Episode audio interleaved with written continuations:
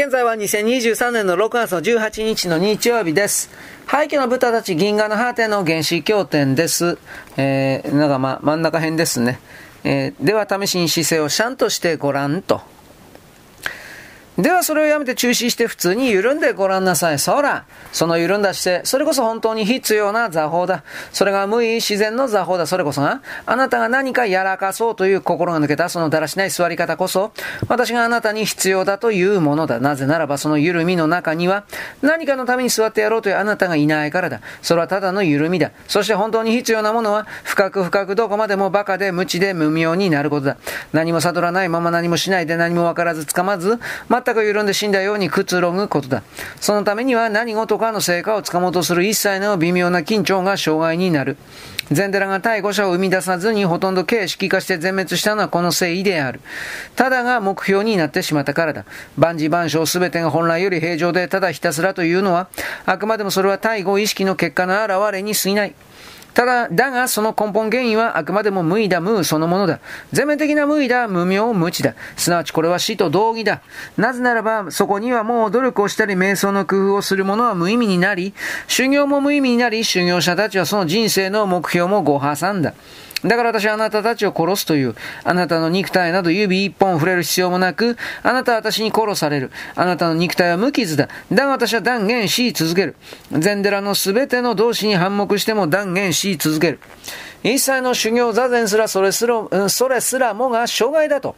この私の言葉を受け取るか、それとも禅寺やインドのアシュラムや伝統にしがみつくかはあなたの勝手である。しかしあなたの修行やら、あなたや人類の目標やら、達成理想やら、悟りのための座禅だの何だのと、そんなものイコールすなわち一切の思考が一掃されなかったら、逮捕などが起きることは不可能だ。もしも悟りの中で、ああ、これだと言ったとしたら、もうその時点で悟りではない。認識する側とされる側に分離がないのが悟りであり、そこには悟りだのという認識は起きない。にワインや悟りが大事なテーマであるとか、悟りが特別な意識だな、などという心は一切ない。だから、もしも座禅者たちが今後もしも座るならば、それは本当に深く求めずに、ただ休むことだと心得なさい。座禅が楽で座ることはニコニコするほど楽しいぐらいにならねばダメだ。それは楽であるべきであり、そこには何ら得得も必要ない。何かの得得をしない、などしないことだ。なぜならば、あなたの苦しみは何もかもいつまでもあなたが何かを分かった瞬間から始まるからだ。あなたが分かった時、知った時、把握した時、これだと手に入れたと思った時から、あなたは抜けられない不幸の中に突入する、分かる。あなたがいるということは必ず分からないあなたというものを生み出してしまう。だから何も分からないままでよい。一切分からないでいい。分かろうが分かる前あなたはただそこにいるのだからそれで十分なのだ。座禅とはそのあなたのいることで十分だ。余計なことを見つけたしはならない。呼吸への注意もダメ。今の瞬間を離さないという規約も注意もダメだ。そういうことをやるなと私に言われれば、あなたの中に起きることはこういうことだ。これじゃ意味がない。ただのボケだ。では、そのただの無垢なボケにいられないのはなぜなのかなすべてそれはあなたが目的への達成欲で落ち着かないせいだ。何もせず工夫もなしに楽に座ることにあなたが退屈するとしたらあなたはちっとも意識が座っていないということだ。悟りとは、あなたがしがみつくものでも、あなたが達成する境地でもなく、あなたが日々座禅して寝るものでもない。そんなものは全部あなたがやらかすことばかりだ。悟りの最大の美しさは自然になっていくこととなってしまうことだ。それは存在や無からのあなたへの贈り物だ。それはあなたの創作物じゃない。あなたの注意の努力の結晶じゃない。あなたが何も求めず何もしようともせず、一切の善の目標も、そして世俗の目標も一切を無視して、無意の中に落ち着くことだ。それは心理的な次元に限れば実質的にはあなたの全面的な死だ。散々あなたたちはどこ、どこぞかの禅寺や瞑想センターで、またどこかの寺院で、散々あなたは修行課題を与えられて、その成果やその目的を説教された。そういうあなたが私に出会うと私は、それこそがその全部があなたの大悟を妨げるという。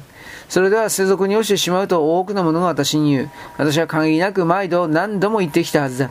世俗とは十分にすでに達成欲の塊だ。僧侶はこれまた達成欲の塊だ。だから本当の悟りは世間にも寺にもない。どっちもダメだ。一層、世俗よりも落ちなさいと AO は言う。世俗以下になりなさい。私の住む場所は近所に不老者や孤児が多くいる。私は彼らが好きだ。無欲だからだ。形式だけの古事記ぶった雲水などがかしこまって立っているそばを、本物の古事記が通り過ぎると、私の目には僧侶が馬鹿のように見えたものだ。私はとにかく最低の人たちが好きだ。なぜならば最低の底辺は私、仏性以外に行き場がないからだ。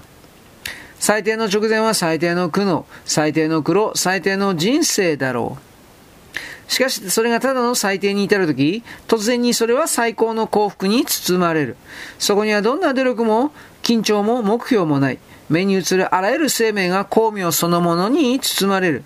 だから達成する心の落ちた人間だけが、本当に何の努力もなく今の瞬間を我が家としている。